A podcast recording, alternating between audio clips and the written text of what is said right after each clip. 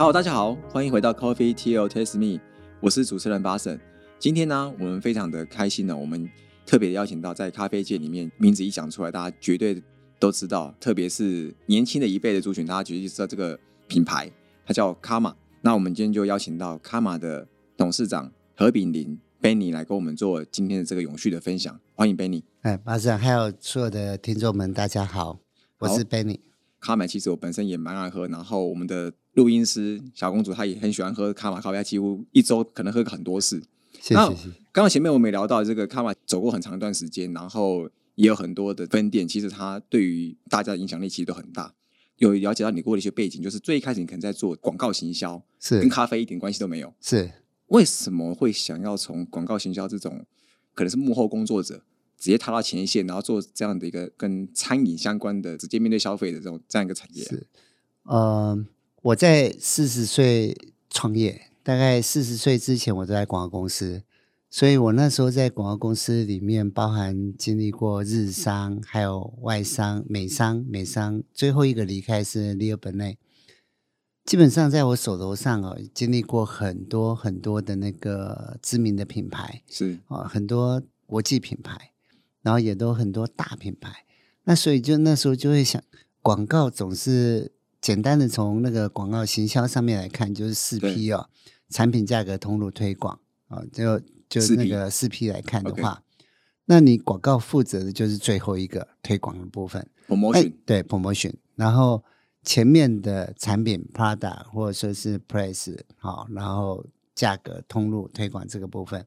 有很多事情是在前端就已经定下来。那你有时候接到一个产品的时候，你都觉得说，我如果是在前面，我应该怎么样可以让它更好，或者什么什么的。就是有那个人接到一个不能救的，你真的不知道怎么，有有点难。也不见得说不能救，只是说用不同角度去推广它。你总是到最后，广告是最后一环的嘛，很多东西是定在前面的。那因为知名品牌大部分都定的很好，但是在知名品牌很多众多商品里面，总是有一些定位不好的啊，所以你会觉得说。很想要自己有机会可以去创一个品牌，是呃，这是那时候所萌生的一个最主要的概念，就是说有一天我想要去创造一个品牌，刚好那时候就想自己也刚接触了一个咖啡，哦，那我原本喝茶，到后来接触了咖啡之后，哦，发现咖啡是真的很美妙的一个世界，也很有学问，嗯，很多学问。其实咖啡你真的要真的去研究它，你会发现它的学问非常非常的多。包含比如说它的种植产地，然后到怎么样烘焙，到怎么样煮一杯咖啡，每一个环节都是一个影响到咖啡品质的一个很重要的一个关键。那你那时候你接触咖啡这种东西，你研究了多久才决定说，哎，这个东西好像真的可以变成品牌啊？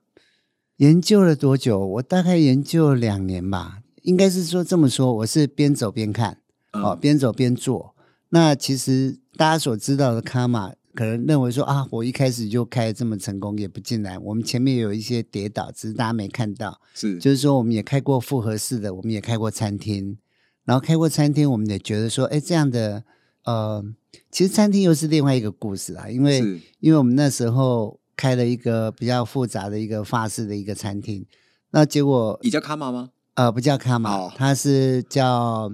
逗号，就是卡玛，逗号，卡玛，对对。所以，我们卡玛是后来用那个谐音过来的哦。嗯，哎，对耶。然后一开始我们开那间店生意也很好，但是我那时候因为我算是幕后金主，我那时候还在广告公司，我先推我老婆去去开这间店。所以你老婆比较伟大？对，比较伟大，她是我们的创始者，第一号员工。但是我那时候有一个感想啊，就是说从早到晚。都必须要在看着店。那因为以前呢，以前我从小长大的一个家庭，就是我爸爸他是开面包店。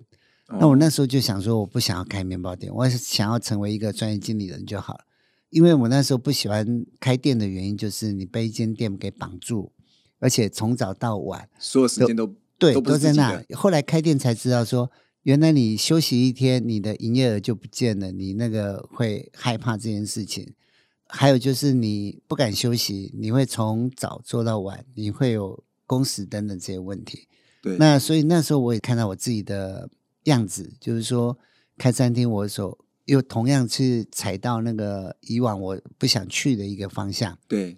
所以那时候就毅然决然的去把它给改变。然后刚好有一个机会，我就把原本赚钱的那间店给顶掉，然后重新法式餐厅，对对，嗯就重新去开了一卡玛这样的一个店。原原本还有一个店，就是复合式的，比较像是大型的那个单体一克这样的一个店，就是那个啊逗号逗逗号号这样。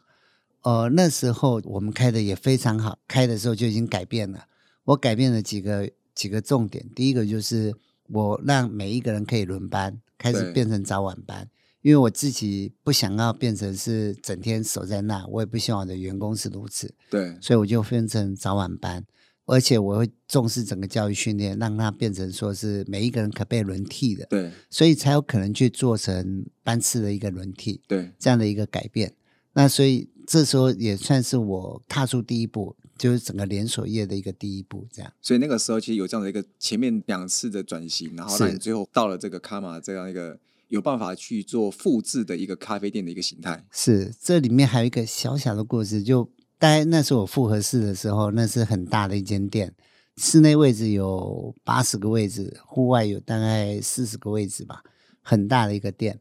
但是呢，我那时候比较没有专心在经营这件事情，但是因为是你老婆在经营，对我老婆在经营，但是那时候都一直觉得说，这样大型的店是亏钱的，是赚不了钱。嗯，所以我就重新整个策划，就是说，哎，未来我们要开小店，就慢慢的成型整个卡玛的一个 image 出来。那所以，我真正开的第一间那个卡玛，其实是在和平东路三段六号，那是我们第一间店。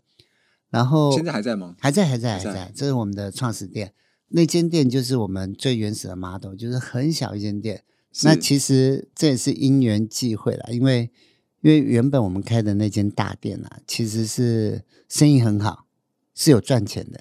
可是那时候因为管理不当，是有员工他们做账，嗯哼，然后做账之后呢，那时候大概三年的时间，总共做了大概三四百万吧。那个我们以为没有赚钱，所以后来哦做账是那个不好的做账不好做账，不好做账，就是 A 钱。啊，但是后来还不错啦，就是透过律师，他们有有一些赔款，这样、哦我觉得是还蛮不错。那也因为这样的一个概念，形成了我第二个那个加盟的一个概念，就是是说连锁的一个概念。刚才的连锁概念就是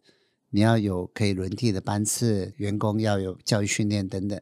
到这边就想到就是说要有管理，因为，你没有管理，你整个账务会乱，然后也没办法去确实的掌控到整个现场的一个集合啦，还有整个原物料啊等等这些都没有实际的管理面。那也因为这样，后来开出来的店就直接朝整个连锁体系去发展。所以一开始在做第一家卡玛的原型的 prototype 的时候，就已经是以它可复制、可加盟的一种形态去建立。是是是，因为哦第一间的那个和平店啊，其实我们当初我们的设定就是，它是未来我们要开好几间店的。了解。那当初最一开始有这样一个连锁加盟这样一个形态，现在目前已经构建了一个巨规模的一个是连锁体系。那在这里面呢、现在对毕竟对大众影响很多嘛。是回到我们这个主题的部分，想说，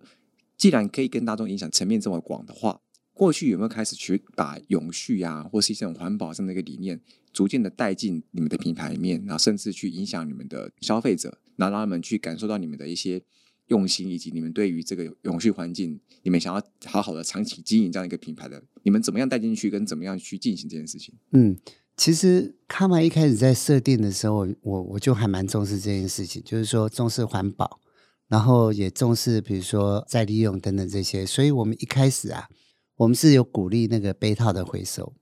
形成很多那个我们的那个消费者啊，他们就对我们的 粉丝哦，他们收集起来都会把它叠的很高很高的、很高很高的杯套，因为那时候我主张就是二十个杯套回收可以换一杯咖啡。所以每一个人都都收集的非常多，而且他们都故意累积的非常多才一起来换。然后在在网络上面，他们的那个照片里面有各式各样的一个造型哦，有拉成拱桥的，有拉成铁塔的，各式各样的造型，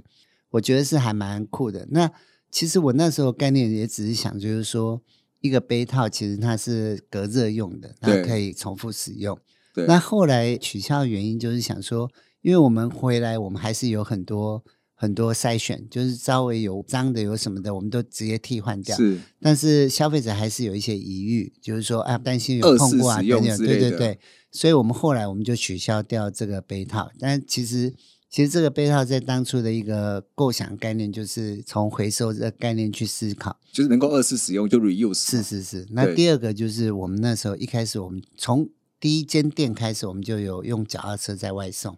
和平东路那个就已经开始脚踏车外送了，是是是没错那。不是最早的小小型 Uber 呃，那时候从来没有人这么做过。嗯所以很多人都以为卡玛的那个脚踏车放在门口是装饰，其实不是的，我们真的是有拿在用来送，而且我们还规定，就是说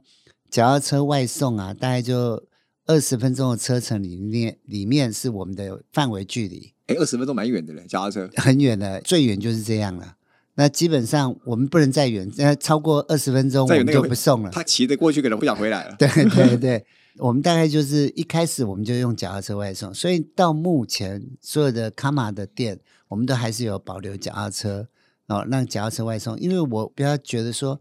那时候其实脚踏车不太流行了，不像现在大家很流行骑脚踏车。哦，对，以前我们在骑脚踏车外送的时候，每一个人就觉得哎很奇怪，为什么脚踏车外送？可我后来发现脚踏车很好，因为我也大力推广。第一个，脚踏车速度没像摩托车那么快，它会比较安全，对员工来讲会比较安全。那我觉得安全是一个很重要的事情。那第二个就是说它比较环保，对，哦，同时我觉得有时候工可以运动。对，而且最重要的是它效率不见得比较慢，因为有时候你脚踏车可以走的直线，嗯，那个摩托车不见得可以走。对，所以它效率，尤其在都会当中，你要过到对面等等这些路线来讲。对，那脚踏车反而效率来的比较高一点。对，而且脚踏车其实，在纽约啊，其实蛮多脚踏车外送的。都市卫区其实脚踏车就已经很流行用送东西了，是是是只是因为台湾可能机车比较多了。其实，在纽约那种大都市，其实蛮多脚踏车外送，是很多披萨店都有那个送是，现在很好了，有有那个自行车道，专用道。像以前以前是没有，就相对就比较危险。对啊，现在现在可能效率更高。对对，现在效率更高，所以我们还还是维持了这个。那除了这个以外，其实我也还蛮推崇整个环保的那个意识，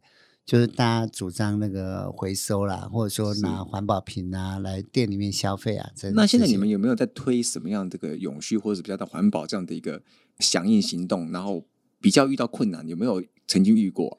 有，其实啊，我们想很多，因为我们也接触了很多那个环保，类似比如说你把杯子呢做成怎么样回收的一个系统，是或者是说呃怎么样回收，或者说清洗对等等这些系统。但是我们遇到比较困难的就是说，我们的体系毕竟规模有限，呃，我们目前大概一百七十间店，那一百七十间店呢，你要去做这个回收，会造成消费者有一些麻烦，他使用了，然后要去归还啊等等。那未来也许有机会，就是跟有同样的一个商业的一个团体，大家一起共同合作，共襄盛举。那这个是我们未来可能有机会会做的事情。是，所以这个可能自己在想要推，可是但是在回收清洗上面那个流程，实际上暂时觉得比较困难。是，但是嗯。这个暂时如果说有一个，比如说共同的一个呃连锁体系啊，大家一起集结在一起，我相信这件事情是做得到你们咖啡大家一起合力之类的，之类的，或者是比如说呃不同的店呐、合合在一起，我相信这个部分大家共同推广应该是可以做得到的。是。其实我们刚刚前面有聊到，康玛在这个咖啡这样的一个算是，我觉得在台湾可能算是一个红海，大家都蛮爱喝咖啡的。是是，在这个红海里面，怎么样去开创出自己那个蓝海开出来，然后开出自己那条路啊？就是因为大家都在做咖啡，那是这么多，是怎么样做的啊、其实哦，蓝海哦，蓝海也蓝海不了多久，在台湾里面呢、蓝海之后很快又变成红海。那以卡玛来讲呢，我们当初我们所开出的蓝海啊，其实是回到我们的最根本的核心呢、我们是用 Same Fresh，就是说我们是用 Fresh 这个概念。呃，Fresh 有两个重点，就是说第一个是我们的产品的新鲜度，对，啊、我们强调我们整个产品啊，不管咖啡豆或现场在研磨的咖啡都是非常的新鲜的。所以卡玛之所以在咖啡上面风味会非常好，就是说屡获好评啊，还有就是所有的网络上面评价都是比较高的最主要的一个核心就是我们的新鲜度。那这个新鲜不止说只有产品新鲜，我也强调就是说这个新鲜来自于我们脑袋的新鲜，也就是我们必须要有创新，要有创意，不断的归零学习。不断的创新，都是所谓的 fresh。我听过新鲜的肝，没有听过新鲜的脑。这就新鲜的脑啊，就是让你不断的归零，不断的 fresh，不断的创新。因为啊，我们的规模是小，所以我总觉得创新呢，因为我来自广告公司，我很知道说创新所形成的力量。因为你如果是规模小的话，往往是可以小兵立大功，而且事半功倍。因为透过一个创新的一个创意。你就可以事半功倍宣传出去，所以我很强调这个 flash。那因为这个 flash，我们就有了整个就是以一颗生豆到一杯咖啡完整在店里面呈现的一个概念。那这就来自于我们店里面所呈现出来的五感行销，就是从你看到一颗咖啡豆，然后怎么样去烘豆，烘豆之后怎么样做到一杯咖啡，然后端给消费者，然后从味觉、嗅觉、听觉。到触觉整个完整的一个体验，那这就整个我们从 Sinfresh 所发展出来的核心所衍生出来的，就 Bean to Cup 就 Bean，然后到一杯咖啡 Bean to Cup。我觉得这个蛮特别，因为我最早以前印象是非常多年前的时候，我印象就是每次经过的时候就会有味道的那间店就是是是是，然后就很明显，就很像我过去在国外的经验，就是有一些店像那个什么服饰店，他们就会。在他门口喷香水，是是是，那你经过那个门口的时候，就会有印象是好香，是是，然后几次之后，你就会想要进去，是，所以它就会有一个同样的那种感官的效果。是，嗅觉是一个很，也是一个很重要的记忆，因为我们通常啊，在整个 CIS 里面啊，就整个视觉系统里面，最常认识的是 visual，就是整个视觉部分，对，可往往忽略掉了整个嗅觉啊、味觉啊、听觉啊这些部分，这样。所以嗅觉记忆也许是更有效的，也不一定。呃，也是其中一个啦，应该应该是说嗅觉记忆，对，五感都很重要，对，五感都很重要，是非常重要。那刚刚提到最开始，我们现在卡玛是从和平东路的一个小店开始，是现在已经有一定的这个连锁的一个规模，是，然后一起加盟的规模。那未来想要做到下一个目标是什么？嗯，大家知道我们现在公司已经公发了，那我们现在整个准备的就是接下来我们会新柜，接着是上柜。那之所以要新贵上柜，最主要就是希望就是说，我们还可以有很多我们可以去做的事情，包含是海外的市场，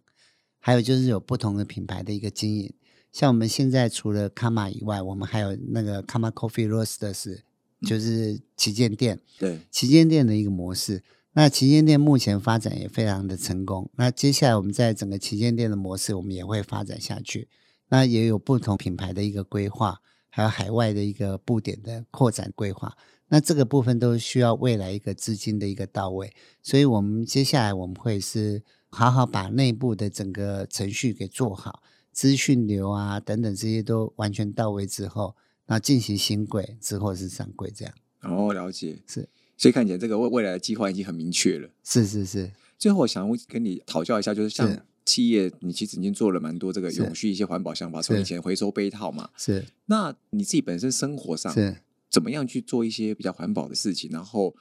可能从你个人简单的一些小动作啊，是。然后或者是说未来以卡玛这样的一个角色，怎么样在台湾去做到一个所谓的永续环保的一个推动？怎么想要怎么样推动？我我觉得环保这件事情呢，其实在我们家是还蛮扎实的。但是我们家做最好的，并不是我是阿妈。阿妈真的做的非常非常好，就是我老婆她妈妈做的非常非常好。她小到所有的塑胶等等分类非常清楚。那也因为这样，所以我们也跟着她一样，就是我们很注重整个分类啊。不管是在家里在公司，我们就整个就分类分得非常的清楚。这样，我觉得这是一个很基本的。那还有就是我们比如说像每一个人随身的一个环保杯，我觉得是很重要，因为。这也是一个启发啦，因为以前有一次去做志工，对，去那个深山里面去做这志工，一个部落，啊，结果那时候我们带的是是那个保特瓶的水，对，结果那个那个弟弟就问我说啊，为什么带这个？这不环保？那什么？因为我们那次有去帮他们捡一些垃圾啊，等等。是，那从那一次之后，也也觉得说自己应该从自己本身做起，从那个保特瓶开始。所以在整个外出啊，或者说是去上课干嘛，其实我都还蛮习惯带着保温瓶。所以可能媒体大人讲的一句话没那么重要，可是小孩子讲的一句话好像特别有感觉。对，而且还蛮惭愧那时候，那感觉到说，哎，自己怎么带着垃圾上山？那带着垃圾上山捡垃圾呀，那那种感觉其实有点惭愧啊。是，那你就未来想要怎么样去以咖玛或以个人在，也许咖啡界，是或是在永续环保里面做到什么样的一个角色？我我觉得环保是每一个人都必须要去努力的，因为我们地球只有一个，而且以卡玛来讲，就是我们虽然规模不大，但是有小小规模。那在未来一个环保的一个列车上面，绝对可以看到卡玛为大家共同努力的一个行列上面一定有我们，因为我们未来也确实有一些计划，就是跟不同的合作，然后去扩展一些根据真正有行动力的一个环保的一个作业。没关系，现在不好讲没关系，未来会发生就好。对对对对，好，今天非常感谢。卡玛何比林董事长贝尼来跟我们做今天的分享，分享这么多关于他在卡玛这边怎么样去做很多永续的一些方式，以及他一开始创业怎么样从零起步到现在，然后达到现在有距的一个规模，可以发挥他更多这个永续的影响力。那我们再次谢谢卡玛何比林董事长，谢谢大家，谢谢谢谢。Coffee Tea or Taste Me，轻松聊永续，我们下次见，拜拜。